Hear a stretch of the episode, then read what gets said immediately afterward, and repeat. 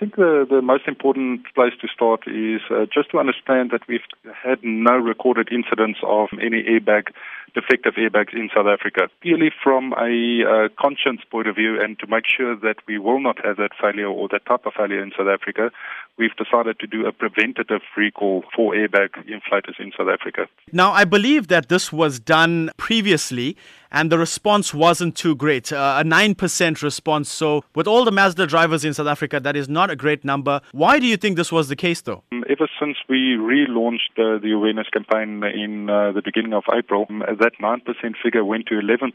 Still not ideal, but at least we, we're quite impressed that uh, we are getting some reaction out of our customers. I think it's a question of not being aware of it, first and foremost, and, and not quite understanding the gravity of the situation. In essence, what we're saying is rather bring it in, let's have it replaced mm, instead of waiting for an incident and seeing what the outcome could possibly be. As you said, there hasn't been an incident of airbag no. failure in Mazda vehicles to date, but what is the worst case scenario? What could actually happen? I cannot speak for any conditions in South Africa. I do know, however, that certain manufacturers in the United States had incidences where the inflator erupts um, incorrectly. In other words, it, it sends out uh, little shards of metal, which could uh, lead to a fatality. So now, Henry, the problem is that there are Mazda customers that are possibly driving around with uh, defective airbags. What's the best possible way to find out from a Mazda dealership whether your car is affected? Uh, there's uh, three ways to, to tackle the situation. Um, first and foremost, you can go to any authorized Mazda dealer. They'll be able to confirm whether your vehicle is affected or not. Alternatively, you can just go to the Mazda website and uh, there's a little tab at the bottom of the website